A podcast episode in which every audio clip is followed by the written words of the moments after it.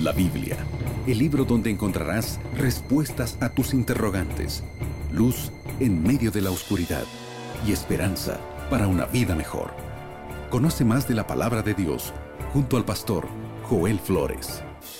Aquí comienza Biblia Fácil.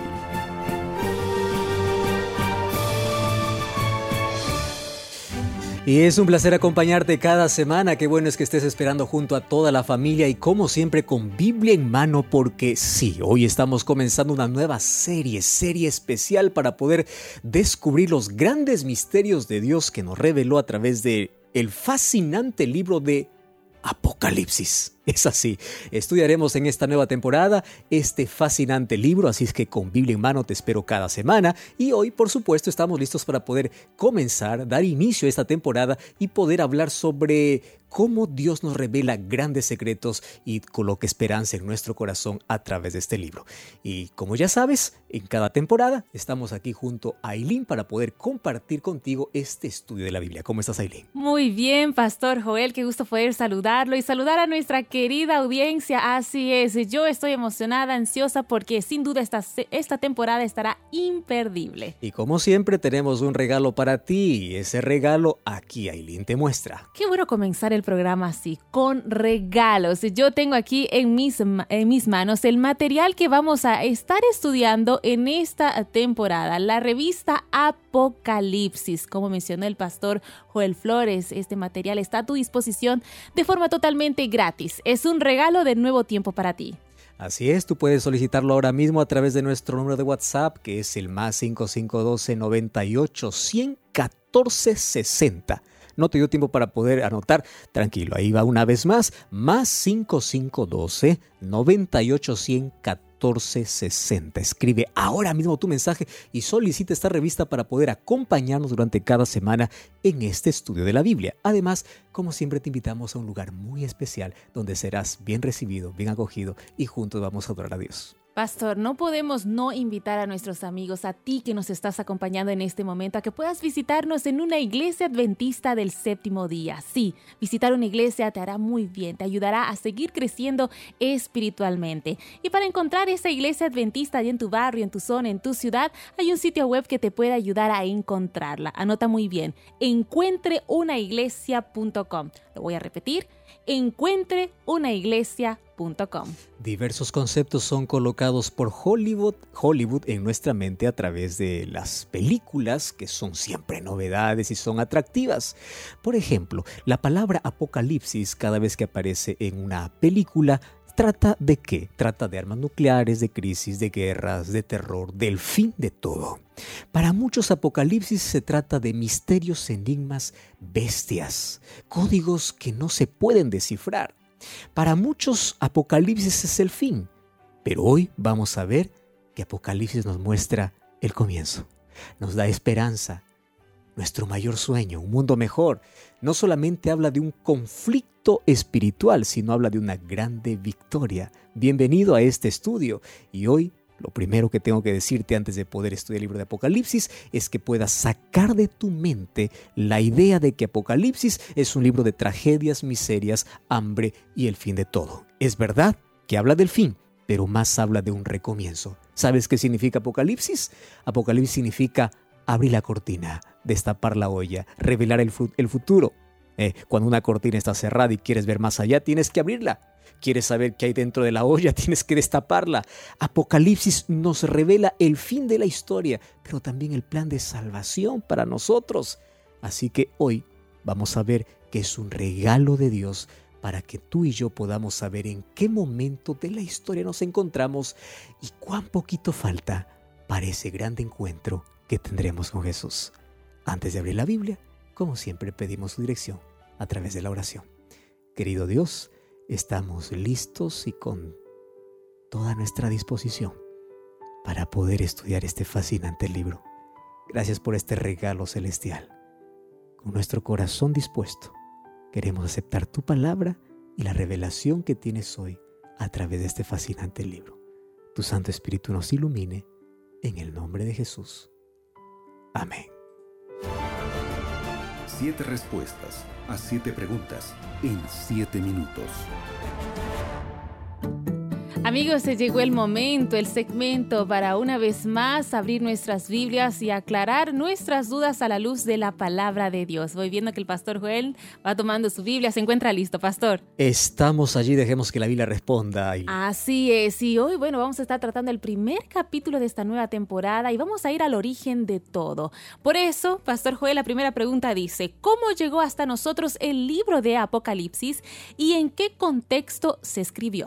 Cada libro tiene una historia y este libro tiene una historia particular. De toda la Biblia, este tiene un proceso diferente. Déjame leer lo que dice Apocalipsis capítulo 1, versículo 1 dice, la revelación de Jesucristo que Dios le dio para manifestar a su siervo las cosas que deben suceder pronto y la declaró enviándola por medio de su ángel a su siervo Juan. Versículo 11 dice, yo y, y que decía, yo soy el alfa y el omega, el principio y el fin escribe este libro que ves y envíalo a las siete iglesias que están en Asia, a Éfeso, Esmirna, Pérgamo, Tiatira, Sardes, Filadelfia y la Odisea. Genial. Primero tenemos que comprender que Apocalipsis es un libro diferente a los otros por la manera o por el proceso como llegó. Como todos los otros libros, nació en el corazón de Dios, sino que el proceso fue diferente. Dios es quien revela a Jesucristo. Apocalipsis habla de Jesús, no habla de bestias, no habla de enigmas. Es verdad que hay símbolos, sin embargo, el personaje principal es Cristo. ¿Cómo llega hasta nosotros? Lo envía a su ángel y el ángel lo entrega a Juan. Y Juan entrega a las iglesias, es decir, a los siervos de Dios. Por eso es que llega hasta nosotros. ¿Te das cuenta? Nace en Dios, revelando a Jesucristo, entrega al ángel, el ángel le entrega a Juan y Juan nos revela a nosotros aquello que él ve a través de las diversas visiones. ¿Quién era Juan? Recordemos que Juan fue el último discípulo en morir. Juan era uno de los más próximos a Jesús. Él mismo se describe como aquel a quien Jesús amaba. Él es el único que puede saber cómo son los latidos de Cristo, porque Él se recostó en su pecho. Él estuvo en los momentos más tristes de la historia de Jesús, por ejemplo, cuando Jesús estaba en el Getsemaní, Él vio de cerca su agonía. Él también estuvo presente en la transfiguración. Y recordemos que al pie de la cruz, cuando todos los otros habían huido, quien estaba allí era Juan. Por eso es que Jesús entrega a su madre o al cuidado de su madre a este discípulo Juan.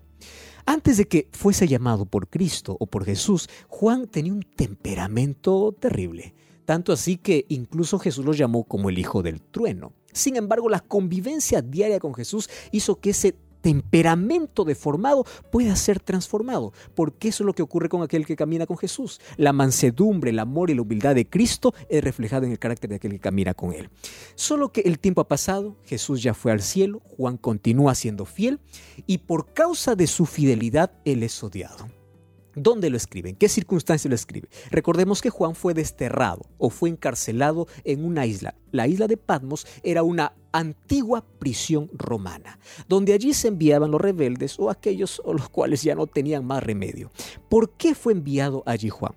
Recordemos que antes de que fuese enviado a esa prisión, Juan ya uh, hubieron varios intentos para poder matarlo. Según la tradición judía, se dice que eh, en una oportunidad él fue echado a un perol, a una olla de aceite hirviendo, mas Dios preservó la vida de este siervo porque tenía un propósito especial. Ahora, con la intención de poder silenciar la voz de Juan o, de poder acabar con su influencia, el emperador Domiciano entre los años 95 y 96 lo destierra, lo lleva a esa prisión. ¿A dónde? A la isla de Patmos. Y es allí donde recibe esta revelación que hoy lo conocemos como Apocalipsis. Y hablando de las revelaciones que recibió el apóstol eh, Juan, Pastor Joel, ¿en qué día Juan recibió su primera visión y cómo, cómo él la describe. Mira, Eileen, la pregunta que acabas de hacer ha causado ya división y confusión en muchas personas. ¿Por qué es interesante hablar de del día? Porque Juan así nos comenta en, su, en el primer capítulo. En el versículo 10 de, de Apocalipsis dice así, yo estaba en el Espíritu en el día del Señor y oí una voz como una voz de trompeta que me hablaba. Mira, hay dos cosas que llaman la atención. ¿Qué significa estar en espíritu? Estar en espíritu es una expresión de los profetas cuando eh, ellos entraban en visión. Cuando dice estaba en espíritu, es decir, entré en visión. Pero ¿qué cosa es lo que lleva a la confusión de muchos? La palabra día del Señor. Hay algunos por allí que dicen, está hablando día del Señor. ¿Qué Señor? ¿Del Señor emperador? No, recordemos que Juan, Juan era un judío y Juan era un discípulo de Jesús, era un cristiano. Para Juan, ¿cuál era el día del Señor? Si tú te vas hasta hoy, hasta hoy los judíos llaman que el día del Señor es el sábado. Pero hay algunos que toman este texto, incluso algunas versiones ya tergiversadas, que colocan el día del Señor como día domingo porque Jesús resucitó el domingo. Más hoy quiero mostrarte solamente dos textos de los 104 que tiene la Biblia para decirte cuál es el día del Señor. Vamos al Antiguo Testamento y luego vamos al Nuevo. En el libro de Isaías capítulo 58, versículo 13 y 14, fíjate lo que la palabra de Dios dice. Dice así, si retrajeres del día sábado tu pie de hacer tu voluntad mi día santo. ¿Quién está llamando mi día al sábado? Dios. Ah, pastor, pero es en el Antiguo Testamento. Vamos al Nuevo entonces. El libro de Marcos capítulo 2, versículo 27 dice, también les dice, el día sábado o día de reposo, ahí hay un asterisco que abajo dice que equivale a sábado, fue hecho por causa del hombre, del hombre por causa del sábado, por tanto el Hijo del Hombre es Señor del día sábado.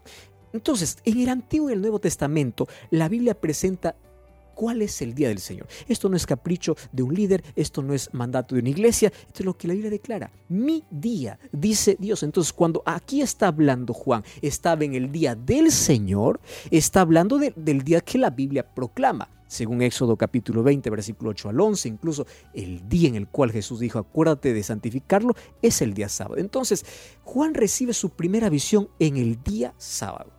Recordemos que cuando recibe esta visión han pasado más o menos 65 años desde la última vez que ve a Jesús. La última vez que él tiene recuerdo de Jesús es ese Jesús con el rostro ensangrentado, es a ese Jesús con no una buena apariencia porque está siendo clavado. Claro, él lo ve después de la resurrección. Sin embargo, las imágenes más fuertes que tiene de Jesús es el Jesús sufriente. Mas ahora va a ver a Jesús completamente glorificado. En el versículo 12 dice, me volví para ver la voz que hablaba conmigo y vi siete candeleros de oro. En medio de los siete candeleros, uno semejante al Hijo del Hombre, vestido de una ropa que llegaba hasta los pies, ceñido por el pecho con un cinto de oro, su cabeza y sus cabellos eran blancos como blanca lana eh, o como nieve, sus ojos como llama de fuego, sus pies semejantes al bronce bruñido, refulgente un horno, su voz como estruendo de muchas aguas. Tenía en su diestra siete estrellas, de, una boca, de su boca salía una espada aguda de dos filos, su rostro era como el sol que resplandece con fuerza. Recordemos que aquí él intenta describir lo que ve. Por eso es que dice como, parecido, como. Sin embargo, todos estos símbolos ya lo vemos reflejado en otros textos de la Biblia y, eh, y lo que representa. Ahora, Recordemos que Jesús es el personaje central de Apocalipsis. Y en el primer capítulo aparece Jesús con varios símbolos, incluso con varios títulos. Vamos a ver que ahí aparece como el testigo fiel, como el primogénito de los muertos, como aquel que nos ama. Y cuando veamos en la próxima lección, a cada iglesia se presenta con un título totalmente diferente. ¿Por qué era tan especial para Juan ver a Jesús? Porque él pensaba de que su fidelidad no, tenía recompensa. Él estaba solo, él estaba desterrado. Mas ahora Jesús se presenta y le dice, no tengas miedo, porque yo tengo en las manos las llaves. Llave significa autoridad. Yo he vencido a la muerte, es decir, por más de que tú estés aquí enfrentando prácticamente la muerte, no tengas miedo. Yo soy el testigo fiel, yo soy el alfa y el omega, yo estuve muerto y viví.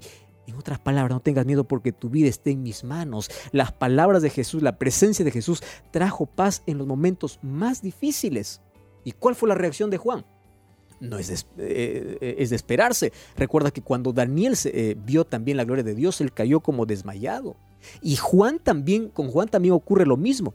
Tanto así que él mismo escuchó la voz de Jesús diciendo, no temas, levántate, yo soy. Esa palabra yo soy, que por primera vez aparece en la Biblia en Éxodo cuando se aparece en una zarza ardiendo para Moisés, es el mismo yo soy que aparece hoy para Juan. Es Cristo presente en la vida del ser humano a través de toda la historia. Y a través de esa revelación, Cristo allí revela el grande conflicto, ve el glorioso final de los redimidos, ve tantas cosas lindas que luego nos va a revelar en su libro.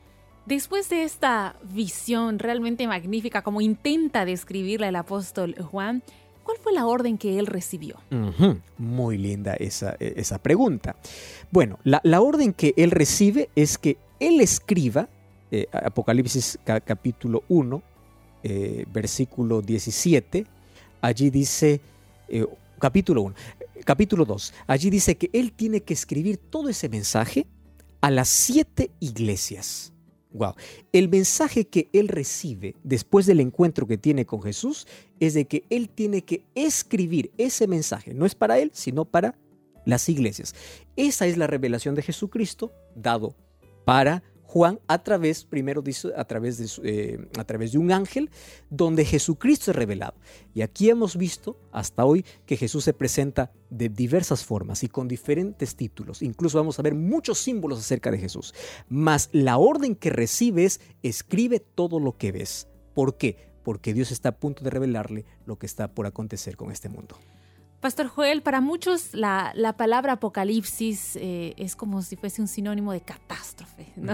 Es más, eh, genera este libro cierto, cierto temor. Por eso viene la siguiente pregunta. ¿Con qué objetivo se escribió el libro de Apocalipsis y cuál es la profecía principal que destaca precisamente el apóstol Juan? Mira, el capítulo 1, versículo 1, ya nos dice el objetivo. Primero dice, comienza el libro diciendo, esta es la revelación de Jesucristo. Entonces, allí vamos a encontrar una serie de cosas interesantes. Por ejemplo, en el, en el versículo 7 dice, aquí vienen las nubes, todo ojo lo verá, los que le traspasaron los linajes de la tierra harán lamentación por, por él, así sea. Amén. Ojo, este libro se escribe para poder revelar a Jesucristo. Mas también vamos a ver un sentido de urgencia. Porque ahí en el versículo 1 dice, para mostrar a su siervo las cosas que deben suceder pronto. Es decir, lo que está cerca, lo que aún no se ha revelado. Recordemos que Daniel y Apocalipsis son dos libros que podemos llamar libros gemelos, porque estos dos libros se interpretan entre sí. Incluso hay que entender bien Daniel para entender Apocalipsis. Aquí hemos desarrollado una temporada de Daniel incluso. Daniel habla de cuatro grandes imperios. el imperio de Babilonia, el, el imperio de Medo-Persia, de Grecia, eh, de Roma. Y después vemos que un quinto imperio será formado ya no por manos humanas, sino por una piedra que cae sobre el sueño que Nabucodonosor tuvo de una estatua. Y ese quinto, quinto imperio se trata del reino eterno. Se trata de la venida de Jesús. ¿Por qué te estoy contando eso? Porque mientras que Daniel ve los cuatro imperios, mas no sabe mucho del quinto imperio, Dios muestra para Juan lo que va a ocurrir con este reino eterno. Por eso es que el tema principal del libro es la vuelta de Jesús. El versículo 7 dice, aquí vienen las nubes y todo ojo lo verá. Juan ve el mayor evento de la historia, que es la segunda venida de Jesús. Ahora, yo quiero que tú tomes en cuenta algunas cosas importantes que yo te voy a mencionar. Si Apocalipsis significa revelación, es la revelación de Jesucristo. Quiere decir que en cada capítulo Jesús es revelado. Y si Jesús es revelado, Jesús siempre trae esperanza para un mundo en crisis, es el fin del sufrimiento, etcétera, etcétera. Ahora, la diferencia entre Juan y, y, Daniel, o Daniel y Juan, son más o menos de 700 años. Juan no conoce a Daniel. Sin embargo, los dos libros se complementan. Quiere decir que estos dos libros deben leerse paralelamente para poder comprender el futuro que le espera a, a nuestro planeta. Ahora, Dios quiere que podamos leer Apocalipsis. ¿Por qué? Porque en este libro vamos a encontrar la mayor esperanza, el fin del conflicto, el fin del dolor y el sufrimiento. Pero también en este libro se desenmascara toda la estrategia diabólica ¿correcto? La manera como Él quiere destruir, los poderes que en la tierra para poder destruir la verdad. Por eso es que para muchos este es un libro que no tiene importancia o simplemente no quieren leerlo.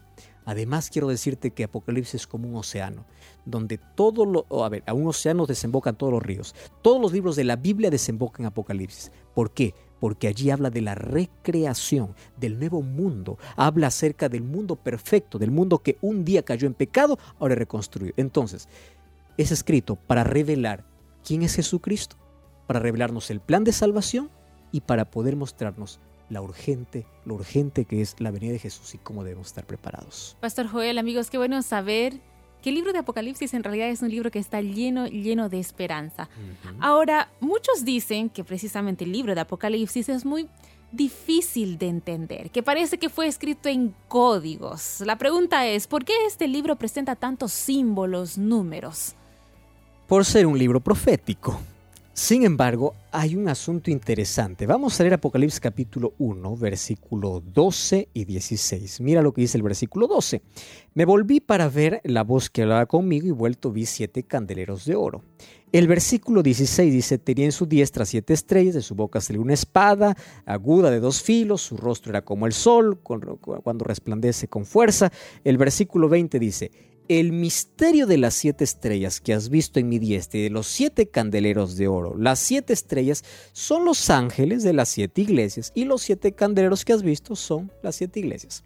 Préstame atención. ¿Por qué muchas personas ven Apocalipsis con mucha distancia y dice porque tiene mucho símbolo es difícil o casi imposible de entender? Primero, porque si Dios hubiese revelado la profecía en un lenguaje más claro, como lo hacen los evangelios, este libro no hubiese llegado para nosotros, hubiese sido destruido al ver que los emperadores tienen parte en esa historia, al ver que un sistema religioso tiene parte en esa historia, no hubiese llegado hasta nosotros hoy. Por eso Dios oculta esta verdad bajo símbolos. Pero ¿por qué símbolos? Recuerda que en el mensaje de Jesús, cuando estuvo en la tierra, Él también habló muchas veces por parábolas. Y aunque las parábolas parecen ser tan simples, Jesús dijo, lo hago para aquellos que viendo no vean y oyendo no, no entiendan. ¿Qué significa?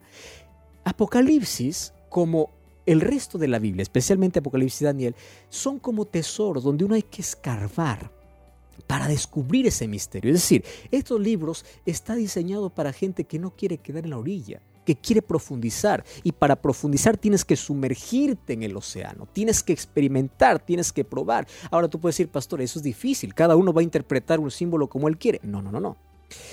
Yo te he leído aquí dos textos que hablan sobre estrellas, que hablan sobre candeleros, candelabros, y al final está la explicación. Quiere decir que tú no necesitas inventar una interpretación.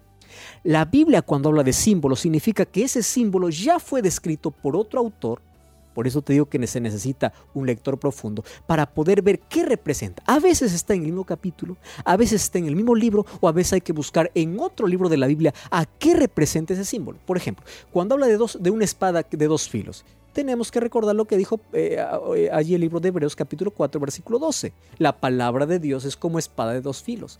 Cuando dice que eh, su rostro brilla como el sol, tenemos que ir a Malaquías. Cuando dice que Jesús es el sol de justicia. Entonces te vas a dar cuenta, cada símbolo es interpretado por la propia Biblia.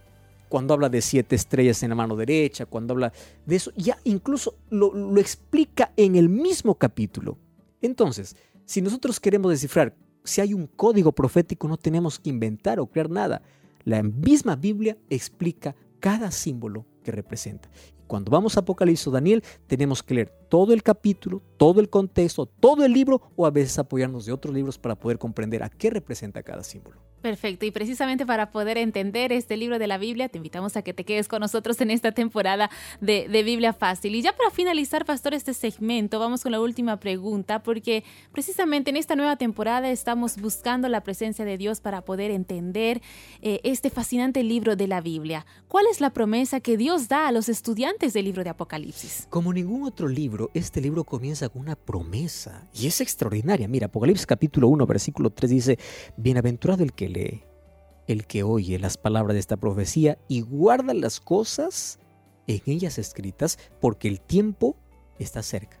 Préstame atención. Bienaventurado significa feliz. Mateo capítulo 5 Jesús habló de las bienaventuranzas. Felices los pobres, felices los que lloran. Bueno, los pobres en espíritu, los que lloran, los mansos, etcétera, etcétera.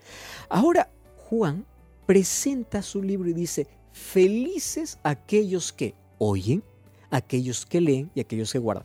Tres pasos son esenciales en este camino maravilloso de conocimiento de Jesús. La fe viene por el oír. ¿Qué cosa es oír? La palabra de Dios. Leer, profundizar. Dios no quiere un lector superficial, sino un lector profundo. Dios no quiere que solamente tú escuches lo que alguien dice, quiere que tú vayas a la fuente. Ahora, así crece la fe. Pero más importante de todo esto es no solamente conocer, sino practicar. Ahora, es interesante que aquí la felicidad está reservada para aquel que lee, para aquel que oye y para aquel que guarda. En otras palabras, estás eh, buscando ser feliz, la felicidad está tocando tu puerta. ¿De qué manera? Feliz es aquel que comprende los planes que Dios tiene para su vida, porque así puede encontrar la verdadera razón para eso existir. Tú al descubrir la profecía, al descubrir la palabra de Dios, descubres cuál es tu origen, cuál es tu camino y cuál es tu destino. Y eso te lleva a vivir una vida con propósito. Entonces, ¿por qué dice o cuál es la promesa que Apocalipsis nos presenta para todos los lectores? Felicidad. ¿Por qué felicidad? Porque aquí vamos a ver que aunque hoy parece que el mal está ganando, el mal no tiene la última palabra. Eso nos trae felicidad. Porque parece que el sufrimiento tomó cuenta del ser humano, vamos a darnos cuenta, vamos a ver en el libro de Apocalipsis que hay esperanza después de todo eso.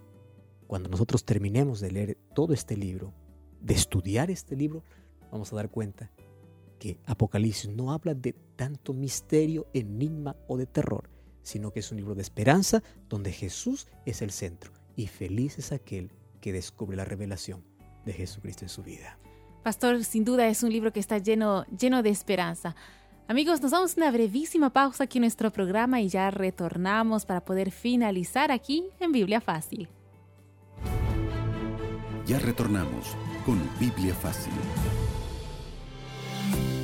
Quiero saber sobre los eventos finales, pero no logro entender el libro de Apocalipsis. Puedes pedir la revista Apocalipsis. Allí se explican los significados del libro usando la propia Biblia como intérprete y es gratis. ¿Y cómo lo pido? A través de WhatsApp de la Escuela Bíblica. Te paso el número. Más 55 1298 100 1460. La revista Apocalipsis es un regalo de nuevo tiempo para ti.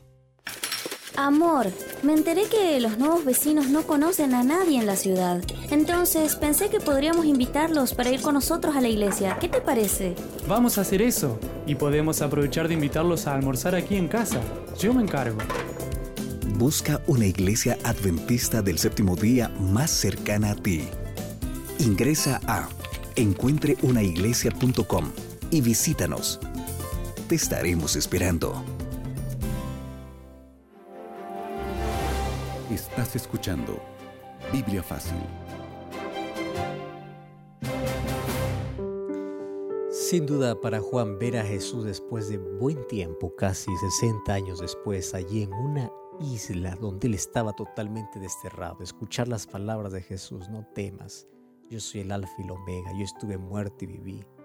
Yo soy ese Jesús que tanto esperaba, yo soy ese Jesús por el cual tú eres fiel y hoy estás sufriendo. Ver a Jesús y después ver todo el fin de todo el conflicto, realmente para Juan eso fue tan reconfortante. Así como para todos aquellos que se atreven a sumergirse en este libro. Bienvenido a esta nueva temporada, mas hoy yo tengo una invitación para ti. Vamos a abrir la palabra de Dios y vamos a dejar que Dios pueda revelarnos a través de su palabra el plan que tiene para nuestra vida. Jesús es el centro del libro de Apocalipsis. No son las bestias, es Cristo. No es el poder maligno, es Cristo. No es eh, los terremotos y las calamidades y las plagas, no, es Cristo. Si tú sacas a Jesús de este libro, te quedarás con un libro de terror. Pero si tú colocas a Jesús como el centro de todo, como debes colocarlo en tu vida, entonces significa que no es el final, es el comienzo, es esperanza es vida. Y mi invitación para ti es el siguiente. Si el centro de Apocalipsis es Cristo, Cristo tiene que ser el centro de tu vida, porque hay tanta felicidad para aquel que lee, para aquel que oye y para aquel que guarda las palabras de este libro. ¿Tú estás dispuesto a ser feliz? ¿Tú estás dispuesto a aceptar a Cristo en la vida? ¿Estás dispuesto a dejar que Cristo sea el centro de tu vida? Cierra tus ojos, vamos a orar. Querido Dios, te damos gracias por esta maravillosa revelación. Gracias por el libro de Apocalipsis, porque aunque hoy estamos apenas iniciando, queremos recorrer ese camino para poder ver el glorioso destino que tú tienes para todos tus hijos. Danos tu bendición y acepta nuestra entrega. Queremos que Jesús sea el centro de nuestra vida. En el nombre de Jesús. Amén. Amigos, llegamos al final de nuestro programa con el deseo de seguir conociendo más de la palabra de Dios. Pastor Joel, muchas gracias. Gracias, Aileen. Y ya sabes que te esperamos la próxima semana, como siempre, aquí para un capítulo más de Biblia Fácil. Grande abrazo, Dios te bendiga. Así concluimos. Biblia Fácil. Continúa en sintonía de Radio Nuevo Tiempo, la voz de la esperanza.